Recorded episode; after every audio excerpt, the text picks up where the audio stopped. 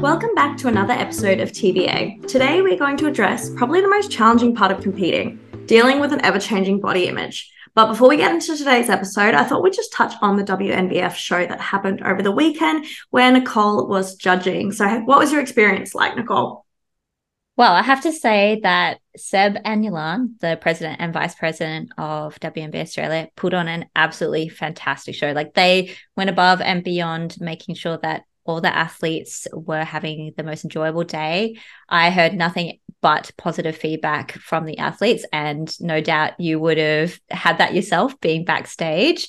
And we had some incredible lineups, some very hard competition, particularly across uh, men's physique and bikini categories. So um, some very, very hard calls. Some tiebreakers were across multiple divisions, which made it a really enjoyable show to actually judge. And it was fantastic to see for a federation that is just gaining momentum in Australia. The fact that they had the level of competitiveness and competition there with competitors from Australia, but not only that, we also had a host of competitors come from other countries, including you know, the U K, we had Taiwan, uh, we had New Zealand, uh, Hong Kong, Indonesia.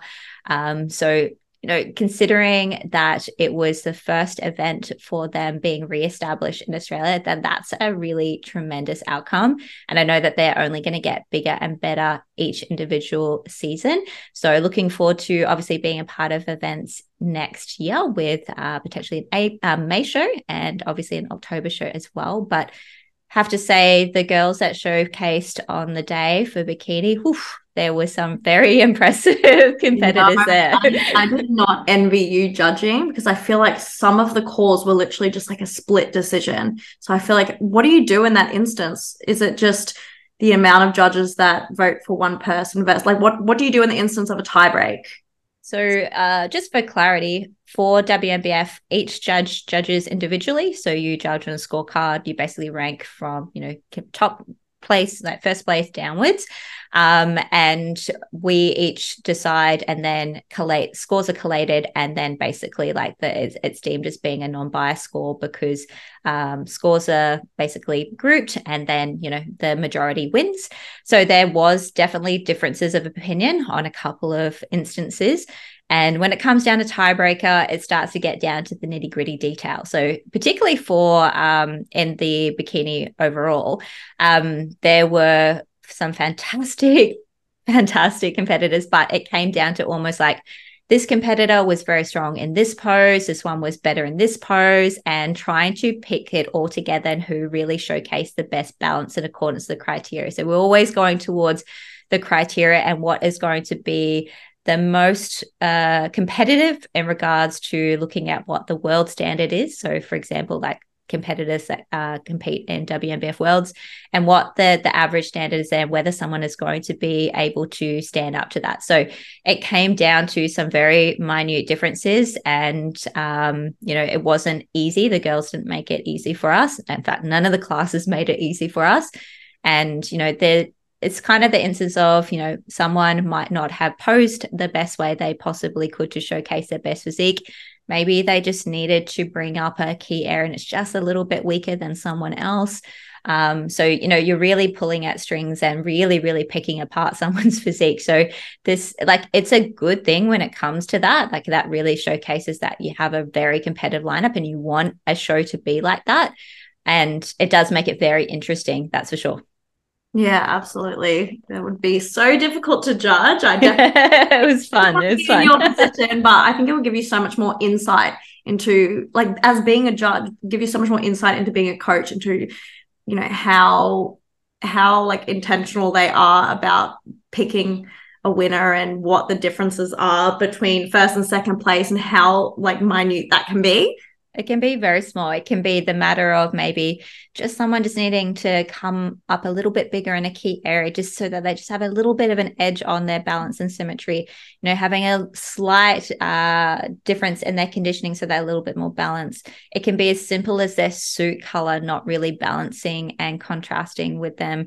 um, and kind of like popping and bringing the judge's attention. It could be their confidence in how they present. You know, you could have a fantastic package, but if you, you know, don't pose the best, in the sense of like you pose good, but oh, you're just missing something. And yeah. there was definitely um, a, a men's physique competitor, that fantastic shape, but and the side poses, we were all just sitting there being like, oh, like just show us like your shape a little bit better. Like we just yeah. wanted to like yell out to like change something.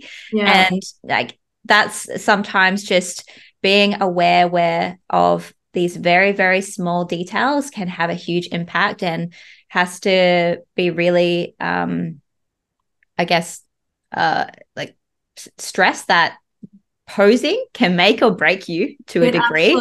Can, yeah. So yeah, like don't neglect your posing, ladies, and make sure that when you're practicing your posing, you're also practicing your stage presentation in regards to how energetic you are on stage, mm-hmm. the level of engagement that you have. So don't be scared to look at the judge. Make sure that you have good eye contact and you show that you are really enjoying being there.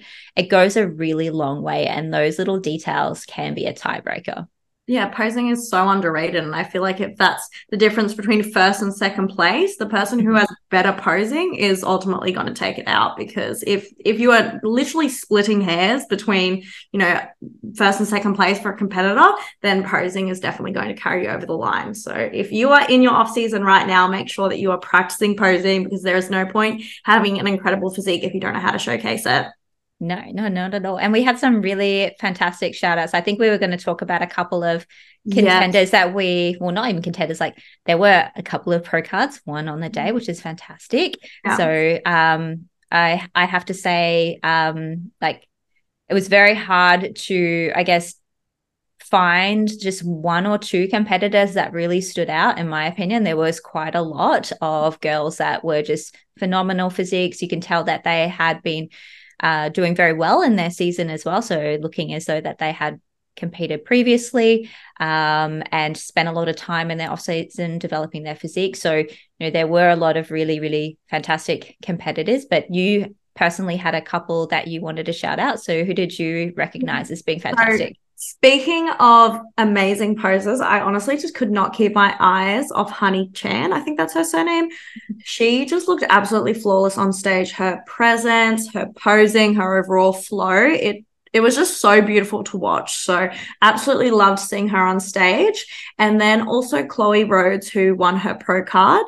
She just had an incredible physique. It was very impressive, um, definite standout of the day. And then, of course, my own client, Zoe Chiatakis. I'm so incredibly proud of her. She won her pro card as well, and she'll be competing in Seattle in three weeks' time, which is very, very exciting to have my client going international and having her pro debut.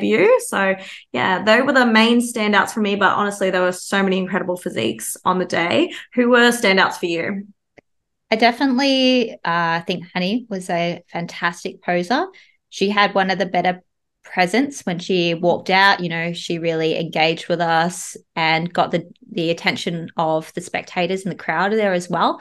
So I think that um, she definitely was someone to continue to watch and see how she goes. I know what her plans are for the rest of her season, so I wish her the best. Just her uh, side pose, sorry to interrupt, but just it is. It was fantastic. It was really strong. Yeah. Oh yeah. My goodness. Yeah, I was so, so impressed. I just had to mention that as well. Her front and side poses, I was honestly just blown away. She has an yeah. incredible physique, and yeah, I don't think she, she will be too far off getting her pro card.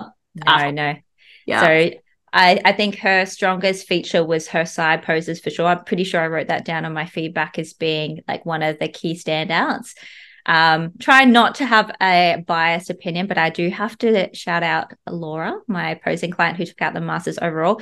Unfortunately, we didn't take the Masters Pro card, um, which is just based on the fact that uh, the judging panel, um, not including myself, so I did step away for Laura uh, just to remove bias. So I got to sit down and spectate in the crowd, which was good, but I believe that they just felt like she needed to have a little bit more development, but mm. so close, so captivating, and very proud of her achievements there. And I also think that um, one of the other competitors that competed in both novice and bikini, her first name is Jen. I have to apologize for not knowing her surname. She came out in novice and we were all like, wow, like, yeah, this is good. This is fantastic. Um, and she definitely has potential to grow. And I believe it was her second show competing ever. So wow. Congratulations to you as well, Jen. So there was definitely a lot of potential in that show, a lot of competitors that I hope will take away their improvements, uh, so improve and take away their feedback and come back in future events. So yeah, well done to all the ladies that competed across the weekend. Absolutely. Oh, and I do yeah. have one other key mention. Yeah. So there were more W N B F shows over on the weekend. Yes, and we're trying not to just shout out our clients only, but um, I did have a posing client that competed in Malaysia and took out her pro card. So congratulations to Alison. So yeah, it's cool when you actually um get to have competitors that are giving the, their season a red hot go and trying to really like work on those one percenters. I know that she had just come away from winning her pro status, uh, I believe twice, you know, just came second to the overall. So it just goes to show, like, don't ever give up, uh, because sometimes you just need to make a few little improvements and, you know, you make it. And mm-hmm. same goes to the ladies that compete this weekend. You know, some of the feedback that was given that you just have to make a few little adjustments, improve just in a few key areas, and that's all that might be necessary. And then, you know, bring the same thing that you did before, slightly improved. You know, you could very much walk away with the goal that you wanted. Absolutely. Don't be discouraged by just missing out on a pro card. I know that it's something that can feel so deflating when you just come so close and you just miss out. But honestly, I think that just lights a fire in you mm. going, because you are literally that close. And like you said, when judges are splitting hairs over first and second place for securing a pro card, um, yeah, don't don't be discouraged by that. And instead, let it um I guess just yeah. more fire in you to come back even bigger and better, so that it's just undeniable next time you step on stage. But that's it. I want to touch on the fact that you said you took yourself out of the judging panel. Yeah. Where, you know, it presented a conflict of interest, which I think is so, such a good idea. Is that something that they make you do, or is that something that you had willingly chosen to do? Um, it is something that we were asked to do to inform uh, who we obviously have clients and close friends. So I actually stepped off uh, in men's physique as well for our close friend Michael Lee, who took out the Masters men's physique and was awarded his pro status. So Michael is someone that I've worked with, actually helping him peak on his uh, for I C N and M B A last year. Yeah. So um, my partner Daniel and I, we assisted him with just, you know, bringing his peak week best. I was his, uh, like doing his tan and things like that. So it was a bit of a conflict there. So I stepped away for that one as well. I believe the other judges did the same thing. So we just basically informed, you know, who, who we have been uh, coaching, who are very close to us in the sense of like relatives or very close friends. And I think that is the, the best way to do that. Obviously, being a judge and a coach yourself, it is very hard to not have um some form of like awareness of the competitors. Like obviously um you know, when you work in that space and you are aware of, you know, people that compete, or um you see people compete at other shows and you just become aware of maybe their face, or you meet them mm. um or you know, you see them uh, compete in another federation. Like it is hard to not um hold bias. So it's really good if you are able to step away when it is definitely someone that you work with. And that's something that I will continue to do ongoing as well. So it does make it challenging, obviously, if you do have a lot of competitors that will be in a show, that you might have to step away. But that's kind of the choice you make for obviously working with clients that are going to be competing in the same federation or the same show. So I think it's just uh, one of those things that you just discuss that really openly with your clients, that, you know, um, obviously if you are going to be judging, that um, you will not be judging them. Um, it will be up to the discretion of the other judges in the panel, which is also one of the reasons why we have more judges on the panel. So that way, if there are stepaways, um, you know, we always have someone fill in. So Um, say, for example, if I had to step away, Yulan would step in in my place. When Joey had to step away for his clients, Yulan stepped in as well. Um, so that always enabled us to have the same amount of people on the panel at all times and had the same like skill set and knowledge and, and the eye for what we were looking for. Yeah, which I think is so important. At the end of the day, I feel like it's hard not to hold that bias. Like it's definitely a conflict of interest to be judging your own clients or, you know, close friends or family. Mm. So I think it's definitely a good thing that the W N B F mm. makes you take a step back.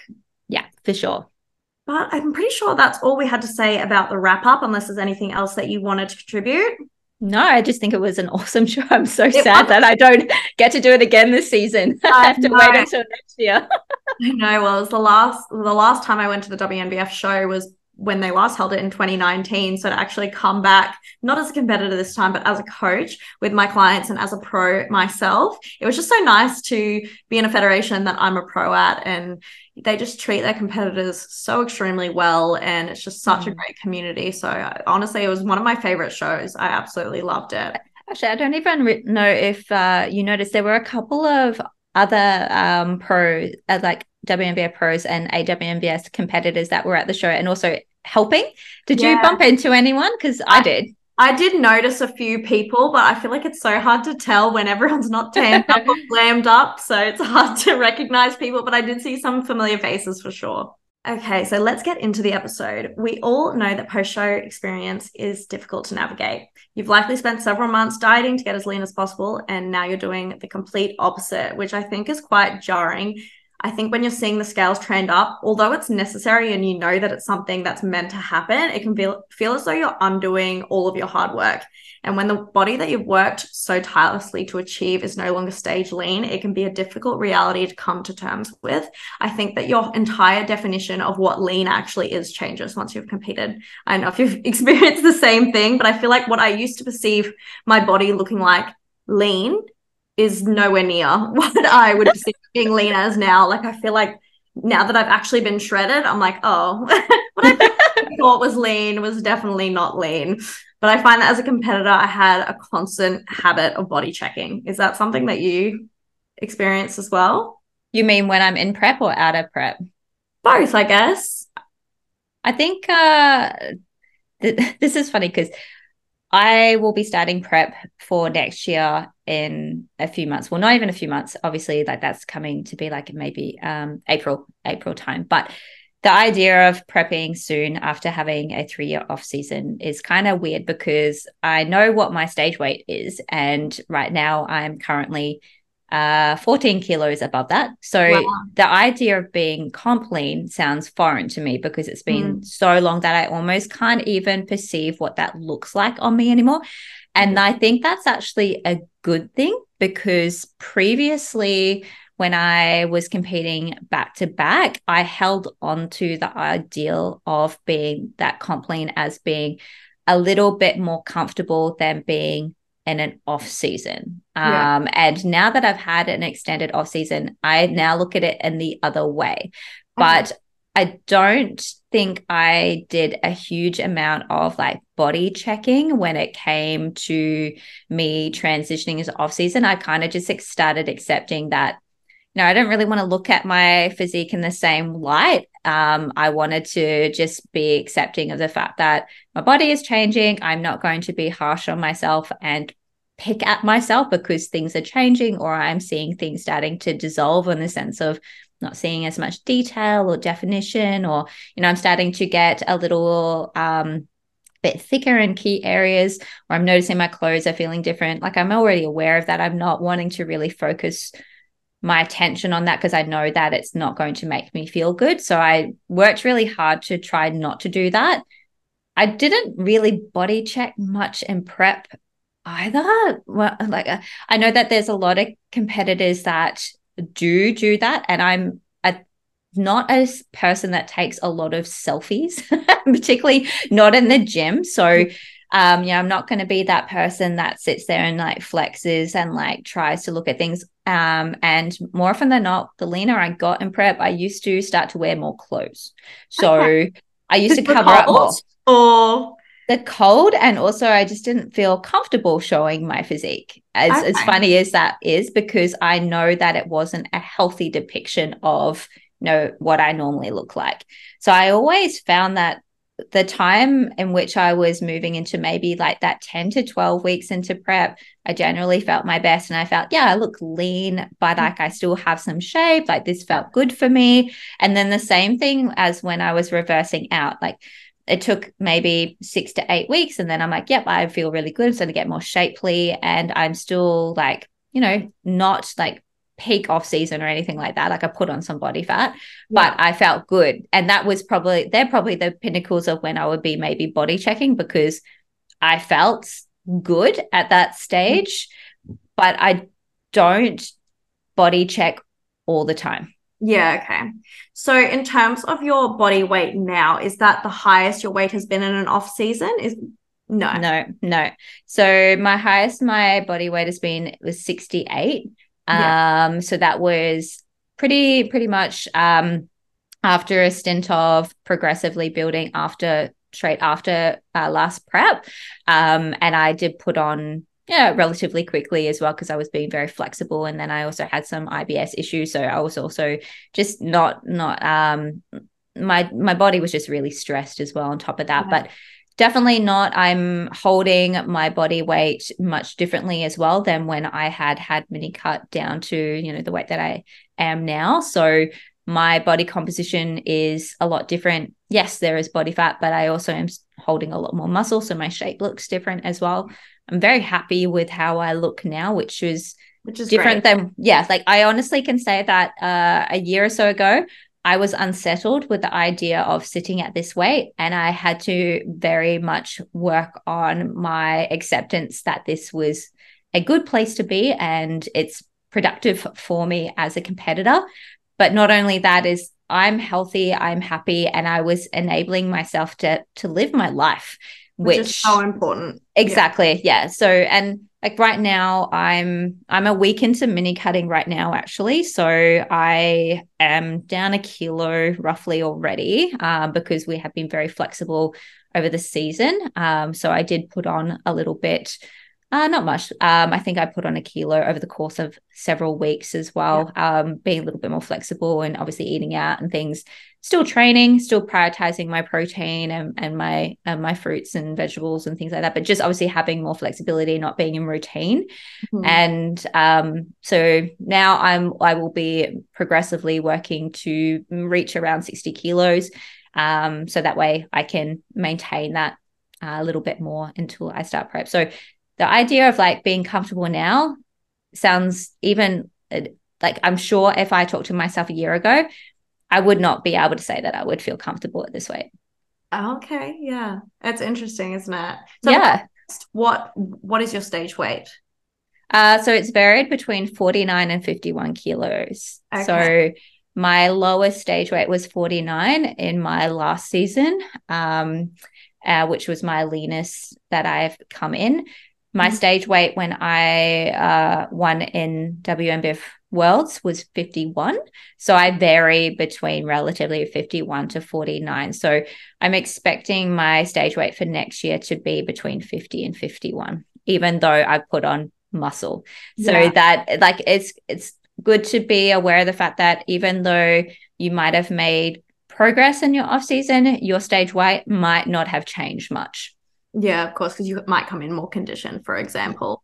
Yeah. Yeah. So I know that's something I struggled with, is I would almost gauge the success of my reverse diet or my off season by not going over a certain weight. I feel like I almost, I almost set this arbitrary number where I was like, if I, you know, am above this, then I've gone too far. I've done that. I've yeah. It's the same. Did, what, like, yeah. did you have a number in your mind that you were like, yeah, I can't weigh over this? And how did you overcome that barrier, I suppose? Yeah. So the first two seasons was probably where that happened. So my first season competing was very restrictive after that season, and I was scared to go over my macros. So that was the the year that I was very rigid, routine, and I wanted to be very disciplined, and I was probably too disciplined, and I didn't want to go um, over fifty-seven, fifty-eight, because that's where I felt comfortable. Yeah. And it was a comfortable weight, and I say comfortable because I liked how I looked at that weight. I felt attractive, but I also felt a little bit uh, leaner um, for an off-season weight. I definitely could have been a little bit heavier, um, but in the same token, I wasn't willing to be uncomfortable. Mm. But also at the same token, I was not really aware of what I needed to do in order to be able to maybe put on a little bit more muscle, or um, understanding that, you know, being uncomfortable is not necessarily a bad thing. And when we're talking about bodybuilding, you are generally more uncomfortable than you are comfortable. A hundred percent. And that's regardless of whether you're dieting or in a build. I feel like you're uncomfortable during both phases. I feel like it's very rare to be spending periods of time at maintenance. You are, you're yeah. either one extreme or the other. You're either shredded or you're really uncomfortable because you're in a build and you're at a higher level of body fat. So yeah.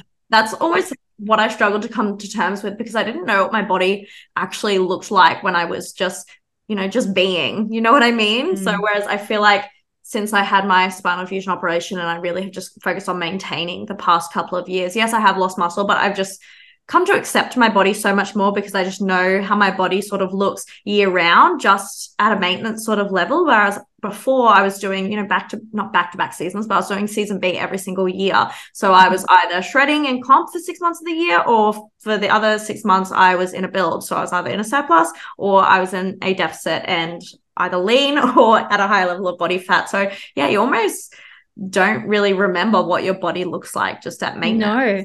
But also it's funny when, like, even when you said before, like, what's a weight that I am not willing to shift on? That is such a stupid concept. Yeah. And what, like yeah. your your yeah. depiction of what that. that weight is, is absolutely ridiculous, because wow. think of how much your body has changed since you first competed. How many times have you been a similar weight, mm. but you looked completely different? Yeah.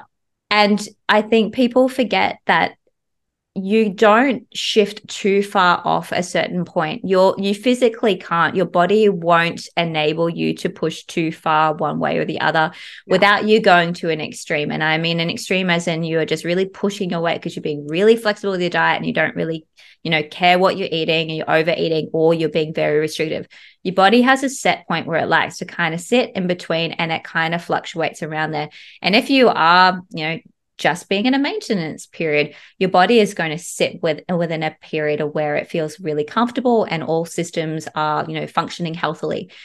You, you have to push yourself to go one way or the other. And, you know, I think people forget that even though you are trying to change your physique, you're not going to automatically be eighty kilos if you're yeah. meant to only be like sixty kilos. Like it's, it's not, yeah. it's not, it's not possible. Yeah, absolutely. And that's why you do have check-ins with your coach, so that you can ensure that it is a gradual increase in body weight, that you're not, you know, just putting yourself in too much of a surplus, that you're gaining weight quite rapidly. And that's why it's so nice to have that accountability and support of a coach, especially in a build. Whereas I feel like most people would think that they only need their coach during prep itself, when mm-hmm. actually, you know, you would most benefit from being with your coach in an off season, and making sure that that is structured, and making sure that you're not just, you know, throwing all of your good habits out the window, because just because you're gaining fat doesn't necessarily mean that you're gaining muscle. No. So, um, yes. Um, even though you may think the dirty bulk is helping you put on a lot of muscle, I think that's almost something that I use as like a crux when I, I know that I went overseas after one of my, I think it was my second year competing, and I put on weight quite rapidly, and I was like, oh, dirty bulk. Like she's, she's done so much muscle. No. Um, if you are, you know, focusing on the habits that you established in your prep, and you are just, um, you know, eating whatever, not training consistently, just because you're gaining weight doesn't necessarily mean that you're making any substantial progress to your physique. So definitely suggest having a structured off season instead of um, just having a bit of a free for all. I think people forget that building muscle is a very slow process, one hundred percent. And the quantity of which you can build muscle is so low comparable to what you can gain in other tissues.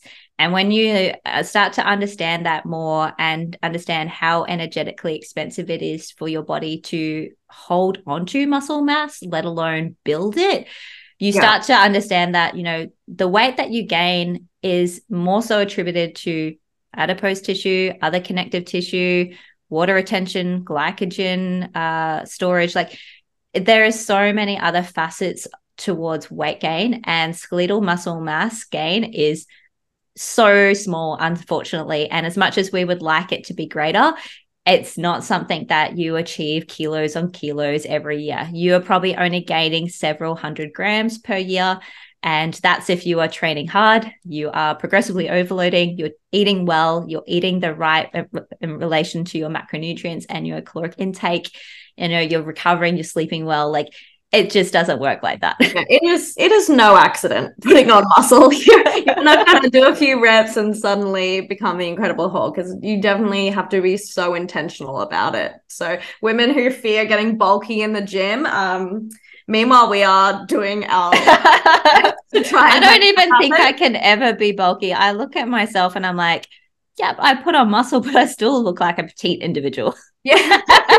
No matter how hard we try, and we're like dedicating our lives to this. Like exactly. Oh, but yeah, I find that it's definitely very common for people to body check, especially in prep. I think that I was definitely guilty of this. Like the second I woke up, mm. I would weigh myself. Like that was just common practice. I'd walk past a mirror, I'd, you know, lift up my shirt to check out my abs. And it wasn't even something that I was like consciously like trying to do. Like I wasn't conscious of doing it. It was just something that you, I guess you were I so find that interesting though, because checking out your physique though, because you know, you're working so hard to make that progress. I didn't, I don't feel like, I mean, I might be forgetting aspects of maybe in my earlier years when I competed, just because it's so far gone now and I'm like probably forgetting about it. Um, but, but I mean, yes, common practice, you get up, you take your fasted morning train because that's data that your coach is asking you for. That's normal. I used to just like get on with my day. So I'd be just to just focus on, okay, now I need to go eat. Now I'm going to need to do that. Like I, I forgot I probably forgot to even start to look at myself. And um, more often than not, the changes that I saw would be from me posing and practicing yeah. my posing, because my last prep, I was recording myself, you know, multiple times a week, and mm-hmm. I would see those daily or, yeah. or several daily changes and things like that. But the start of your prep, you're not going to see any changes. First yeah. couple of weeks, you're not going to see anything at all. You're probably not going to start to see changes until relatively about the four to six weeks um, of consistent dieting. Then you'll they'll start to become a little bit more evident. So I I don't like I obviously did do the body checks every now and again. Or I would be like, oh, it's a different piece of lighting. Let's see if there's something different here. Yeah. But it wasn't a constant need to do that. I knew I was putting in the work. And I knew that if I did what I was supposed to, the change mm. is going to happen. Yeah, of course. But I guess even like posing would be a form of body checking. Oh, well, yes. There you yeah. go. You know, yeah. we're being judged on how our body measures up. So, of course, we're going to be checking how we look. I think that's perfectly natural. But I find that it can only become problematic if you're left unhappy with your body. And I think if you weigh yourself and you feel unhappy with the number, it like ruins your overall mood. That's when it's a problem. You know, you mentioned that you would weigh yourself in the morning because that was data and you perceived yeah. it as data. But I guess some competitors will struggle post-show when they weigh themselves and then they associate their self-worth with that number, and they find that that ruins their mood or it um, derails their consistency for the day. And I definitely think that that's something that we want to avoid, because that's something that generally happens post-show, and I find that that's when people really struggle with their body image the most. I find that they're like, people are constantly trying to assess the damage that they've done. Like if they may That's a great way to phrase that. Yes. It's, you know, they may even I'd have competitors um, enjoy a meal post show and then they'd weigh themselves the next day. And obviously you're going to experience so much fluid retention, but it's almost them assessing the damage. Oh no, I put on three kilos overnight. Like, how can that be? I've, you know, derailed all of my hard work from prep. And then they're beating themselves up and they're thinking, you know, should I restrict my calories today? Should I do this? Should I do that? And that's where you run into problems, especially when you're not working with a coach who can provide that logical perspective, because obviously you're highly emotional in that, in that frame of mind. Mm-hmm. And I think people have the tendency to restrict in those instances, or um, just really struggle with poor body image issues. Um, and that's definitely something that, you know, we really want to avoid. post-show, yeah. because off-season needs to be a phase that's going to be productive for you, not only physically but mentally as well. Um, so if that's something that you struggle with, I definitely suggest working with a coach long-term. I personally, like if a client is wanting to only work f- with me for a set period of time, I make sure that they're at least working with me for twelve weeks post-show. Like that is just non-negotiable, because I think that that is really when a client needs their coach the most. But yeah.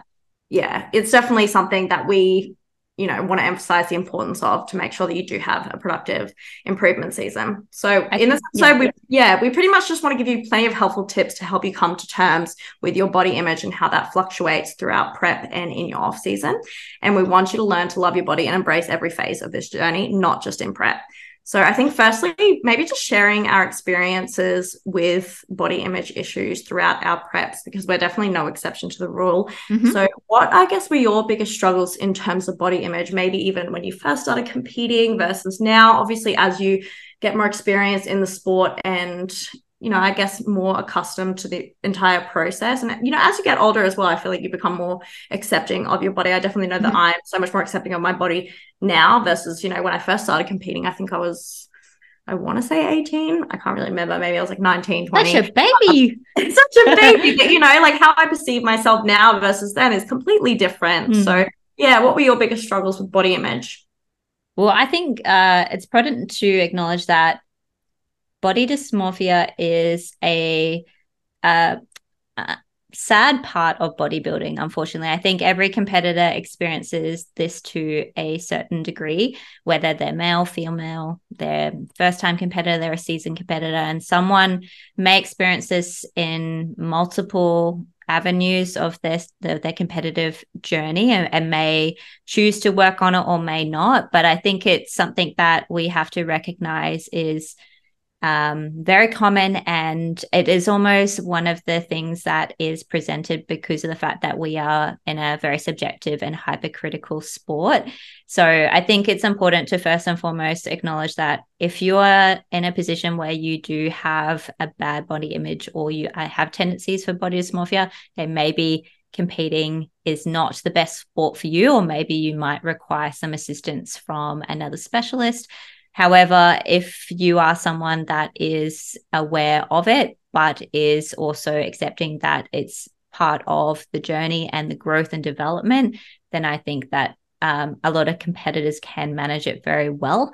Um, for myself, I definitely came from a bit more of a background where I struggled with uh, probably putting on weight. Uh, just in my adolescence, because I had a more of a restrictive, I guess, uh, adolescence with restricting my diet and overtraining and things. So for me, it was not an issue about getting leaner. Um, so prep for me was never an issue. So getting leaner and things like that, I always felt a little bit more comfortable being a bit slimmer. So when it came to an off season, obviously that was more challenging for me to accept that this is a normal and healthy kind of body weight. But also at the same token, um, when I started competing, I had never really seen myself look strong, okay? So my goal was never really putting on muscle. So that mm. was something to understand, that my body shape is going to change as a result of the style of training that I'm doing. And it's not necessarily a bad thing, right? It's conducive towards my goal. My goal is to build muscle because I compete in bodybuilding. So therefore my shape has to change. But yeah. becoming accepting of the fact that my shape was changing was just something that I just had to start to learn to be okay with. And as a byproduct of that, that meant that, you know, I no longer can fit certain clothes or be a particular mm-hmm. size. And that is also okay in the same token. It took me a while to come to the consensus that, you know, it's very normal for a bodybuilder, regardless of what category that they compete in, should not fit the con- the standards of a particular uh, social standard for a particular size, or conform to a to a normal standard in regards to how they should look. So I'm not going to obviously fit into clothes that, you know, might be fitting for everyone else that is just a general population, because my proportions are different, and that's yeah. because I'm working towards that as well. So I think yeah. that was probably uh, the more challenging aspect for me, is like my learning to adopt my sense of self yeah. into being like, I, I'm actually wanting to kind of like evolve, because mm-hmm. I, I'm interested in this, and it's accepting that as a part of that, I also have to allow myself to change too. Of course. I think a big part of acceptance lies in trust, and that reminds me of a quote from Celeste Raines-Turk, who is a competitor herself, and she is also a mental health counselor. So in my book, she said, if we trust that we're capable of creating the results we desire and that this is a long-term process, it will be a lot easier. I like to emphasize to clients that the athlete within you never left you. Just because you're not stage lean or you don't look like an I F B B pro you admire does not mean that she does not live inside you still. An improvement season allows for you to evolve in the sport and be the best athlete athlete you can be. More tangible efforts to encourage body acceptance during this phase may be to wear clothing that you feel confident in. You want to feel good in clothes that fit you well, as opposed to wearing clothing that only fits you at your leanest and that may feel uncomfortable during your improvement season. It is also important not to positively or negatively reinforce scale changes by keeping a neutral response and perceiving this information as data. I encourage clients to celebrate wins and identify things they are proud of for the week before stepping on the scale. All of these things will contribute to seeing progress outside of scale weight, so that this number doesn't dictate how we feel about ourselves or determine our mood for the day. This can then be applied to both in season and off season, as we can monitor our progress logically without emotion to determine how to move forward. And I think that that's something that I really resonated with, uh, especially after competing myself, especially the concept of just just because you're not stage lean does not mean that the athlete ever left you. I feel like people think that just because they're not stage lean, they don't, like, people wouldn't perceive them as a competitor still, but just because you're not lean doesn't mean that all of those attributes aren't still a part of you. I think that's so important, not to um not to feel as though you're no longer, I guess, worthy because you're not currently in prep. Um that's definitely something that I like to remind myself of. Yeah, I think um a lot of the reasons why people have issues in the off season is because they forget that the habits that they have in prep are no different than what you should be having in an off season. And that consistency across a year, multiple years of doing the same things, in the sense of training hard, training smart, mm-hmm. following a training program, hitting your t- daily protein target, sleeping, recovery, all of those things are essential year round. And all of those things support you being an athlete, regardless of what weight you are or what yeah. phase you're in. So the habits that you form, regardless of whether it's you in a prep or you in an off season, they carry through both ways. And that consistency over time makes you an athlete. Absolutely. And I think one of the reasons why people feel the most confident during a prep is because they do what they, they say they're going to do. You know what I mean? I feel like nothing like establishes that trust and self-confidence than saying, I'm going to do this, and then actually doing it. Whereas in an off season, I feel like obviously you are a lot more balanced and a lot more lenient. So maybe when you set those expectations of yourself, okay, well, I'm not going to eat out and I'm not going to exceed my macros and I'm going to be perfect with blah, blah, blah, blah, blah. When you, you're unable to meet those unrealistic expectations of yourself, it almost damages your confidence a little bit, because you don't do what you say you're going to do.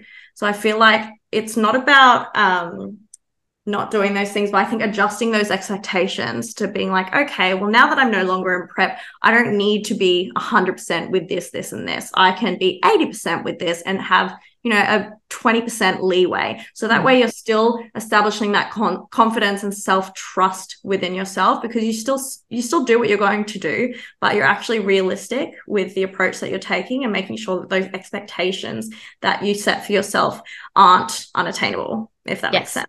Yeah, yeah, that's perfect. So I think, yeah, I've had so many competitors be like, oh my God, I'm going to nail my reverse. I'm going to be so perfect with it. I'm going to do X, Y, and Z.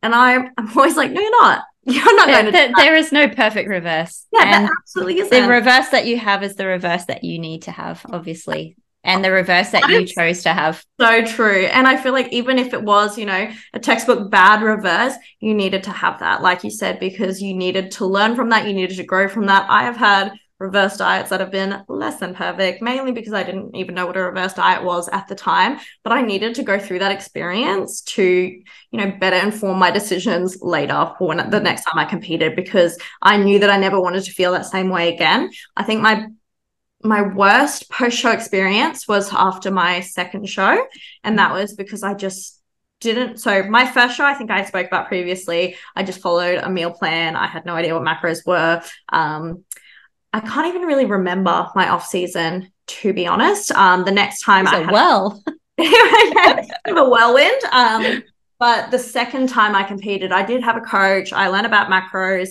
and then I didn't have a reverse diet after, didn't know what a reverse diet was, and that is when I really struggled. I gained weight quite rapidly. I think I gained nine kilos in six weeks, which was just um how much percent of that of your body weight at that point in time? I'm trying to think of what my stage weight would have been. I feel like it would have been like late forties maybe. Um so you twenty percent of your body weight. Yeah. Yeah. Yeah, I'm trying to think. It was like, oh, I would say probably late forties, yeah, so probably about twenty percent, which um you know, and to put on weight so rapidly as well, like the time frame was very little. I think it was only six weeks, so that was just definitely a big adjustment, um and definitely affected my self-esteem, and it almost went the other way where like I didn't want to go into damage control. I almost wanted to hide away. I didn't want to train because I in my head I was thinking everyone knew I competed X amount of weeks ago. If I show up at the gym, people are going to be like, oh, what happened? You know, what happened to her? And, you know, of course, no one actually cares. Um, but in my head, that's what I was telling myself. And then I would miss the gym, which obviously just kind of, you know, perpetuated this cycle of, you know, not being active, um, you know, not tracking consistently, not feeling good about myself. And yeah, that was definitely something that took me a while to snap myself out of, but I definitely think that I needed to go through that to realize that I never wanted to feel that way again and to recognize exactly like what went wrong. Um, but yeah, if you're feeling the same way, I highly recommend just putting on a baggy t-shirt and showing up to the gym anyway. And that period of time is definitely not the time to enter a deficit.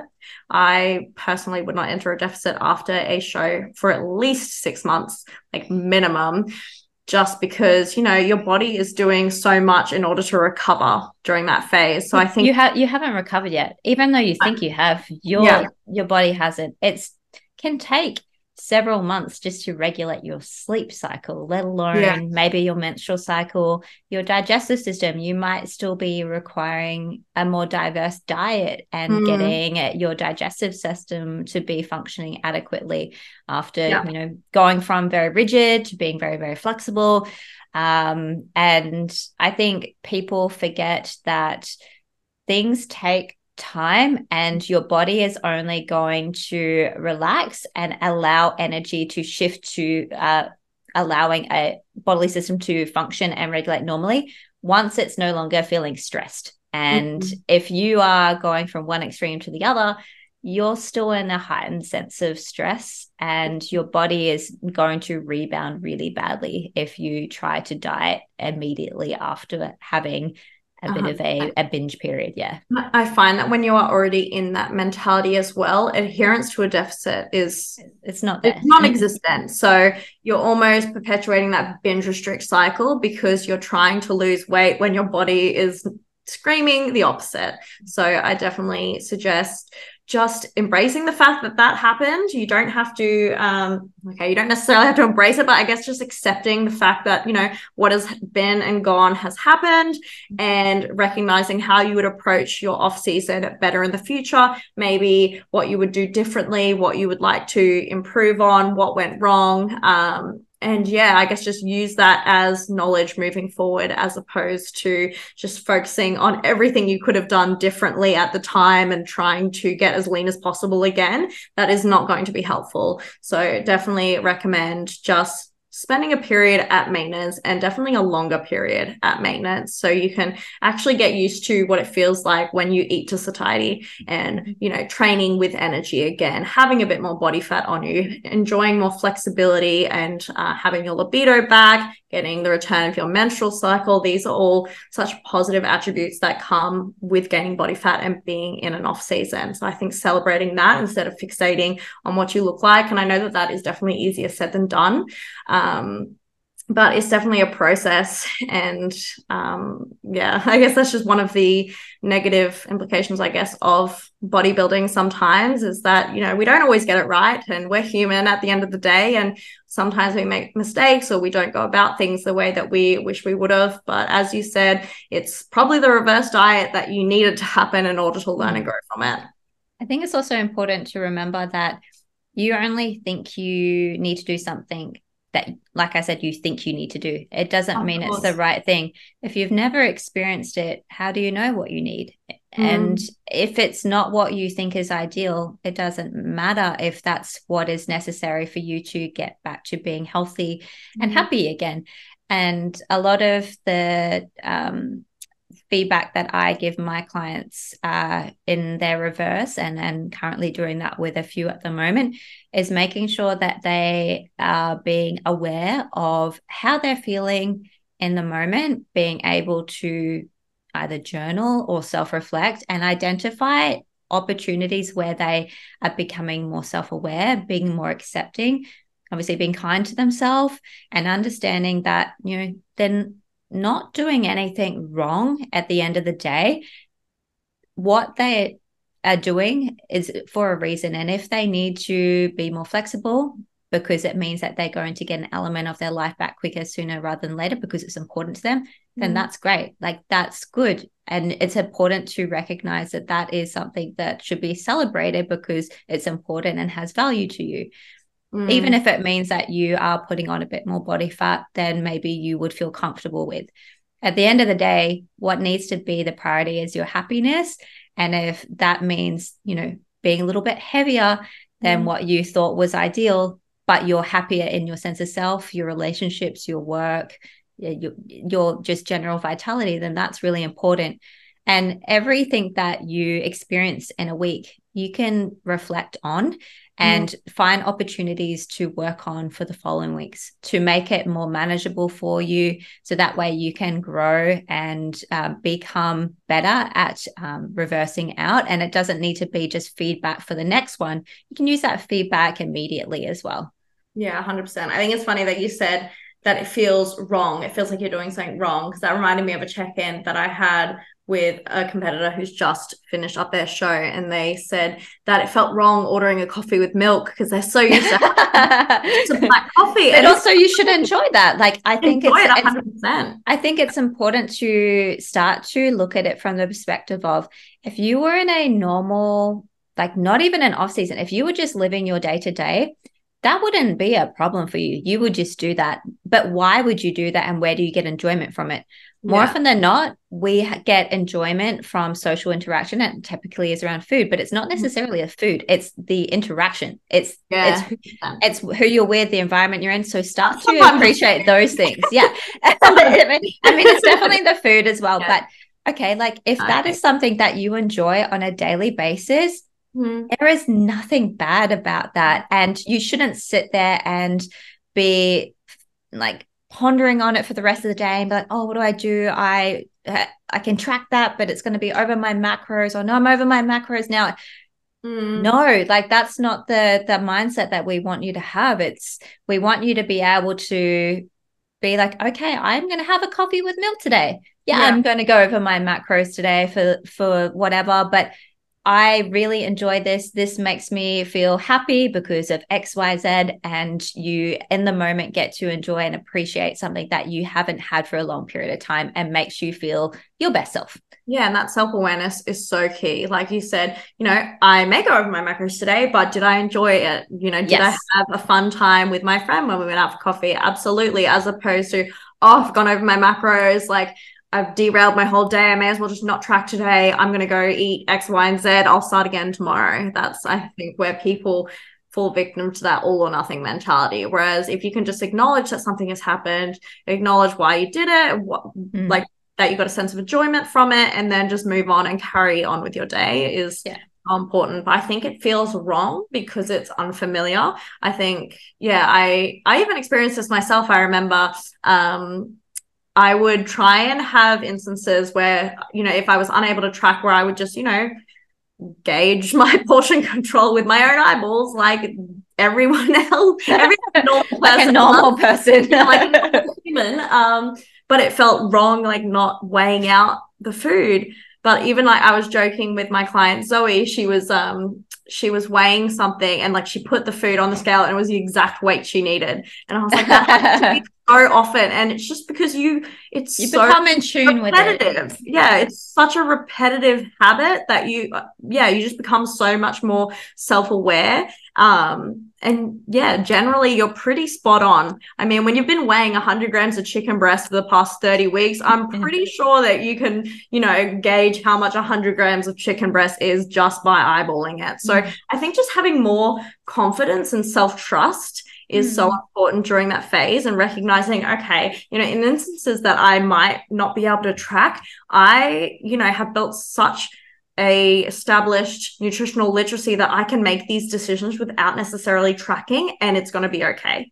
I'm not going to, you know, put on, you know, X amount of weight just because I can't weigh this or that throughout the day, and just trusting that, you know, you can make more informed decisions. I think when you think that you're going to be out of control the second you aren't able to log something in MyFitnessPal or able to track it one hundred percent, um, then that's when you kind of lose that trust within yourself, and yeah. you don't feel as confident in social situations.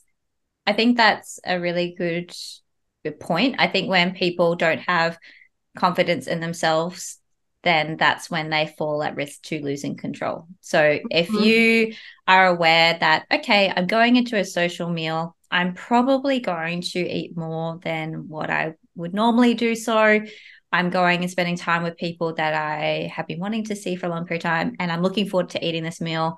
Um, but I'm scared of what I'm going to eat. That goes into it with a really negative outlook, and you're more likely to sit there and, one, not enjoy it, or two, lead into falling out of control because you are looking at it from the wrong perspective. Yeah. I think people have this negative association with social eating or eating out, and they're reverse. And that's not the best ideal when it comes to wanting to try to have an enjoyable meal, but also being able to be in the moment and mm. be able to, like, if you are sitting there being scared of um, overeating, how are you going to be able to listen to whether you are full or whether you have had enough, or if you act- are actually enjoying your meal? You are more likely to be able to stop when it is necessary if you are able to be more present than if you are sitting there being worried and concerned and not present.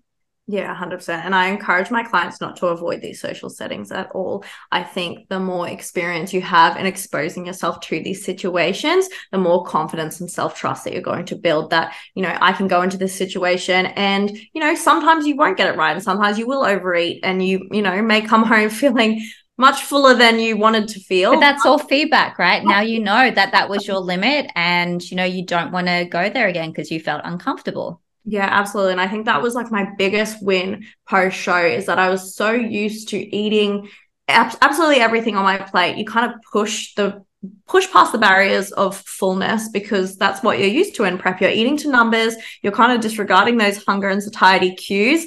And I was just so used to eating absolutely everything that I had in front of me that, you know, when I did go out to dinner and I was like, oh, actually good, like I don't need to eat that, like the rest of the food on my plate, like I, I feel full. That was such like a mental win for me because I was like, I don't need to do that, you know. um mm-hmm. I didn't feel the need to like force myself past the point of feeling full. um I just ate until I felt hungry, uh, until I felt full, sorry um and that was enough. And that's definitely like mental wins, I feel like, that mm-hmm. get get overlooked during this process, and it's definitely something to celebrate. And I know it sounds so simple to a lot of people, but it is it is a win. It is, it is. It's the same thing as if you know that you're going to be going out for a meal that you planned earlier mm-hmm. in the week, it doesn't mean that you have to restrict the whole day. Eat your no. normal meals for the day and make yeah. sure that you are staying hydrated. You're mm. more likely then to go into that meal and actually just enjoy the meal for what it is and not feel like you're going in for this gorge fest because you've been yeah. deprived all day. Yeah, and like, that's also giving you better intuitive eating skills to then be able to just go about a normal day of eating without having need to be restrictive or overindulgent or, you know, track your nutrition. You can mm-hmm. still make good choices with that. And in fact, you're probably going to make better choices because you have a clearer mind. Yeah, of course. And I think it is also important to be aware of the fact that, you know, in the initial phases post-show, you are really going to struggle with food focus and yeah. just your ability to regulate your hunger and satiety hormones. I feel like you will not be in tune with your hunger nah. and satiety cues at all. You it's won't be able to switch off the hunger. Yeah, I almost felt like I just had this uncontrollable hunger. I just felt like I could never feel full. Like, I did you have happy. anything that made it worse, like any foods that made it worse for you? Um, I think I definitely had more of a craving for sweet food, which isn't mm. like me. Normally I'm a very savoury gal, but I think because, and I was talking to someone about this, I think sweet foods are so hard to replicate in prep without obviously resorting to sugar alcohols, and obviously that does not taste the same and will wreak havoc on your G I tract, but... I, yeah, I think it, because it's so hard to replicate that when you have actual sweet stuff after show, it's like, it's addictive. And I think that definitely encourages you to eat more when something's so palatable. Of course, you're going to want more of it. So I think I definitely had more of a craving for sweet food, I would say, but I don't think anything like made it worse. I just felt like I never felt full and I was almost always thinking of the next meal, which I yeah. feel like is very common in prep regardless. But I always say that until you reach your natural set point of where your body actually wants to be and you're at homeostasis, you are still going to experience that. Your hunger and satiety is going to be so skewed because you're not at a comfortable level of body fat. Your body is screaming to want to get back to, you know, a level of comfort. And I think if you're still depriving yourself and still being overly restrictive, and that's, I think, ties into whether, you know, a reverse diet or a recovery diet is more appropriate for the client. Um, but generally I take the approach of a recovery diet. I I don't think there's any point in slowly increasing calories over a period of weeks. Generally, I will bring a client's calories up to five to ten percent shy of maintenance. Obviously, it will be then you predict maintenance from their deficit, which won't be, you know, as high as what their previous maintenance would be. And then from there, we end up doing slow increases of their calories each week. And they're a lot, a lot less, um, a lot less aggressive than the first jump to calories. What has been your approach, I guess, with reverse dieting?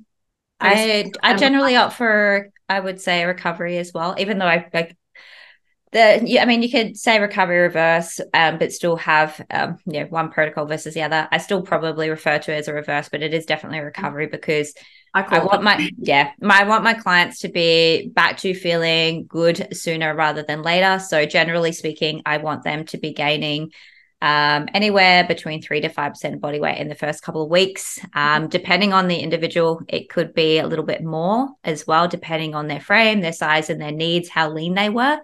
Um and uh generally I will do similar, get them around maintenance. Obviously, depending on what they were doing, cardio cardio comes down considerably, steps mm-hmm. come down, so that's as a byproduct as well of what their new intake will be. So, you know, it doesn't mean that your macros are going to be the same as what they were in the off season. Um they're still going to be within reason, like you said, with predicted maintenance being now at your new weight. Um but I have opted, and I do this time to time, depending on the client and the need, um, where I might temporarily bring them in a slight, slightly larger surplus or above predicted maintenance as a means of temporarily assisting with hunger.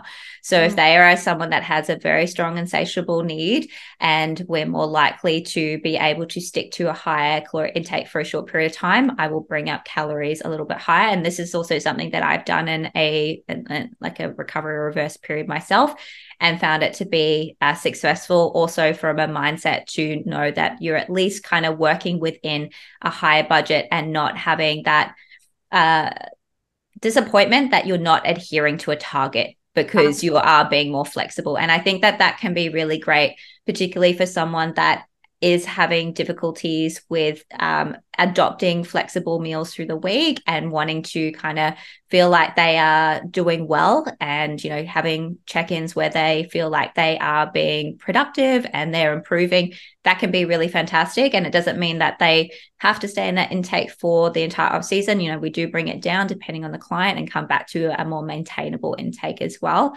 Yeah. Um, so that is a, a protocol that I've implemented before mm-hmm. and, um, currently and doing so as well with uh, a couple of clients. So I think it really varies on the client, but ideally wanting to to put a you know a, a decent amount of body fat on uh, right away. Yeah, you really need to to do so, not just for um, you know, getting to feeling energetic. You know, if your goal is competing again, hey, we got to get back into the gym. You got to feel good. Um, you know, priority needs to be menstrual cycle regulation, you know, making sure that you're getting back onto your sleep and recoverability.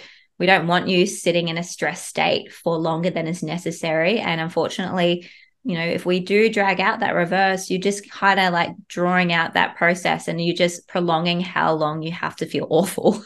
Oh, absolutely. I feel like you're almost just delaying the inevitable. I feel like everyone is going to return back to their set weight regardless. So mm-hmm. I think drawing out that process, like you said, it's just making you miserable for longer. Yeah, you're just suffering for no reason whatsoever, unless maybe you had a photo shoot and yeah. you know, after comp and you wanted to maintain your look. Still mm-hmm. very much reverse you out, but do so maybe a little bit slower, just so that way, you know, you still look your best on your um, photo shoot, but obviously looking a little bit fuller. Um, but no, no, we definitely want to make sure that you get out of that very mm-hmm. quickly, and it's only going to benefit you in the long run to do so compared to just dragging things out. Like no one is going to feel good once they've done, you know, a twenty to thirty week prep, and then you add another eight to ten weeks of reversing out really slowly. Like, yeah, of course. It's almost setting yourself up for failure to expect that you're going to behave the same way that you would in prep in an off season. It's just unrealistic. So mm-hmm.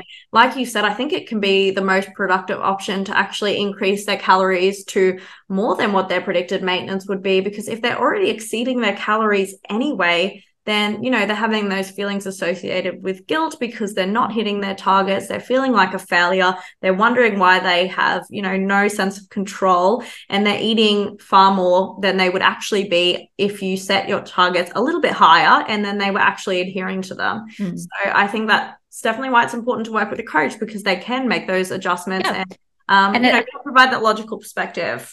And I think it's important, like that's it, like the logical perspective. Like mm. I could give you macros and be like, here you go, and you might be like, oh well, these are my macros, and then in my off season I'm going to keep building them up. No, that might not be what we are wanting to achieve. This might be a temporary solution for helping you just regain some normality, put on a little bit of body fat, being able to fit in some flexibility and still feel yeah. like you're in control. Yeah. It's not it's not like a yep, these are just going to continuously keep moving up. Um mm-hmm. and I think that also depends on the individual as well. Depends on what you do for work. Maybe you have a very energetically demanding job. Maybe yeah. you actually do need to get back to being optimal at work. Okay, maybe yeah. you've been like, maybe you're a, I don't know, you work in a industry where you are physically like a labor demanding job. Mm. Okay, I'm more than sure that you're probably needing to come up to higher energy levels so that way you can be more productive at work. And, you know, that might be necessary to bring your calories above maintenance for a short period of time. And that's why it's not productive to compare yourself during your off season, because no two athletes are going to be the same. Everyone's going to have different requirements.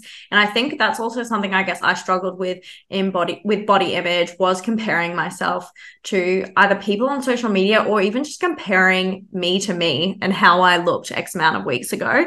That was definitely something I guess that I struggled with, and I would kind of gauge my success of my reverse diet on would be, I guess, either how I measure up or um, how little body fat I had put on during that phase. Because I guess when you look at someone who's, I guess, rapidly gained weight in their off season, you think that they, you know, have failed. It's something wrong. Yeah. Something's yeah. wrong. They've done something wrong. They, you know, screwed up their reverse diet or whatever else. And um, yeah, I think that's something that I struggled with, and maybe just like worrying about what other people were thinking, or um, yeah, I guess just the, the opinions of others, or just comparing myself on social media. I don't know if you experienced the same thing. I think when I started competing, it was a bit different on social media, just mm-hmm. because social media has just evolved like immensely. Yeah. Um, being a, a bit more aware of um, obviously things now, I think that it's pretty uh, open that people edit things on social media. Mm-hmm. I think people are a little bit more switched on the fact that people only showcase their best, and it doesn't really reflect what they look like now. It could be like reposting old photos.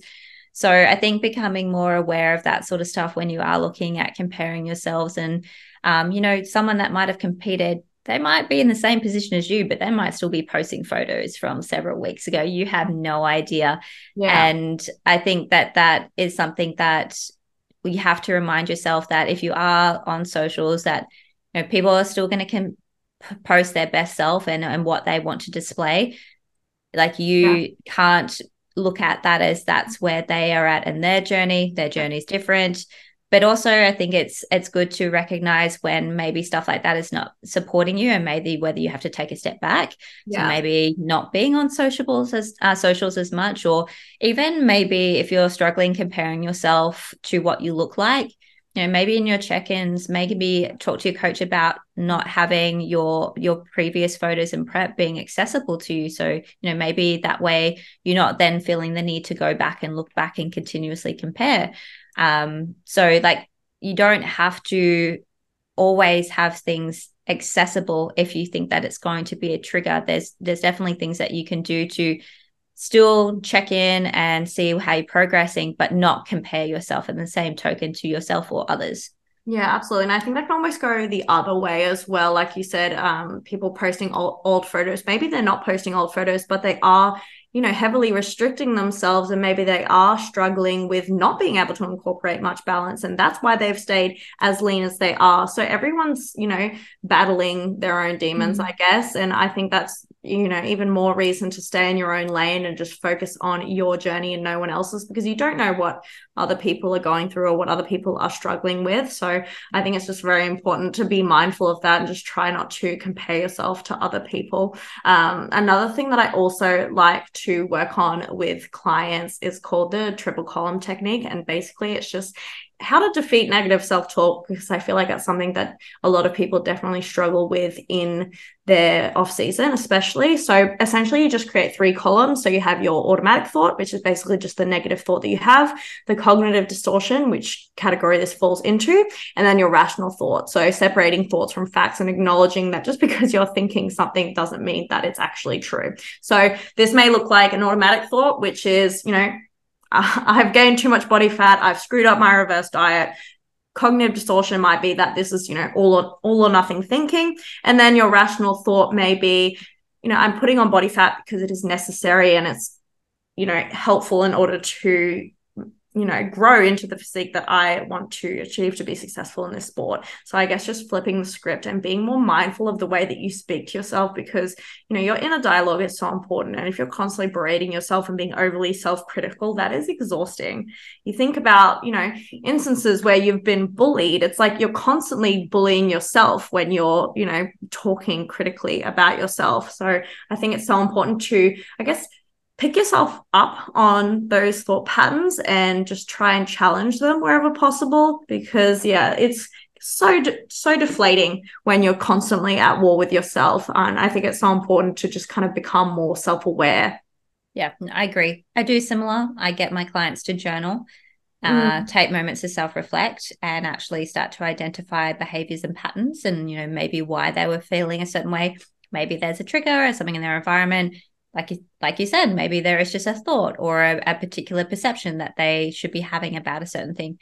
So I think that's really, really important. And I think more people should be open to the idea of being able to like change their internal dialogue and, you know, be open to like learning how to yeah. as well. Yeah, of course. What would, I guess, be your main takeaways from this episode? What would be your main pieces of advice for competitors who may be struggling with body image? Mm. um, goodness. I think my biggest takeaway would be what you think and feel in this moment is going to be different tomorrow. So what you think you need to be right now, because you're looking at yourself, either how you look now, what you think you need to be, or where you want to be. Everything that you're doing currently is in your power to either work towards your next goal or learn from something that you didn't agree with in the past.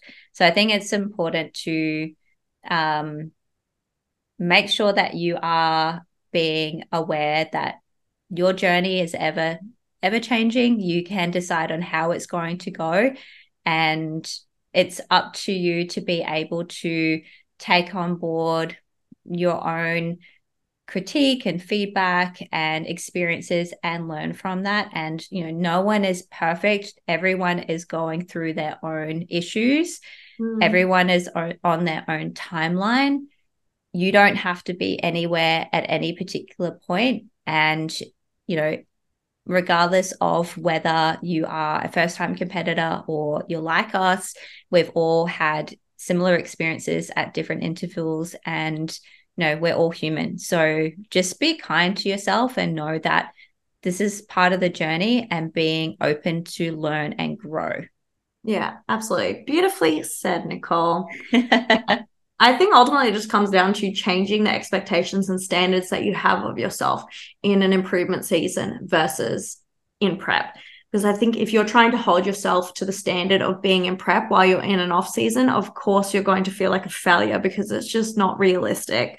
So I think just being realistic with what you're actually wanting to achieve in your off season, maybe setting some more multifaceted goals. So it's not purely around what you look like and competing, and focusing on other aspects of your life as well, celebrating non-scale related victories, and also just acknowledging that, you know, you are going to have poor body image days from time to time. You're going through a transitionary period where you're gaining weight and you're getting back to a level of body fat that's healthy for you. So, you know, you're going to look different, and that's a bit of an adjustment, and that's okay. It's going to be uncomfortable, but, um, you know, I guess that's just something that you really have to have a neutral approach with, and just learn that if you are wanting to be successful in the sport, you are going to have to accept the fact that your body image is going to be ever changing, and just embracing all parts of it. I think if you're only embracing your physique in prep, you're really missing the point, because there is beauty in every phase. You know, without having a structured off season and putting on body fat and gaining muscle, you're not going to be able to have that same, you know, byproduct of prep, because you haven't put in the work. So I feel like each phase, you know, is important in its own right. And I guess just celebrating each phase that you're in, and knowing that, you know, every phase is temporary, like you said. So yeah, I think that's just so important to be mindful of, and just embracing the process, not necessarily just the outcome, because, you know, this sport should be, you know, about the process and learning to love the process regardless of which phase you're in. Agreed. Look, look at us being so insightful. I know. But that's pretty much all that we had to say in this episode. We hope that you enjoyed it. And as always, if you did, please make sure that you screenshot, tag, and upload it on your story. We absolutely love hearing from you, and we've loved all of the feedback that we've received so far. Bye.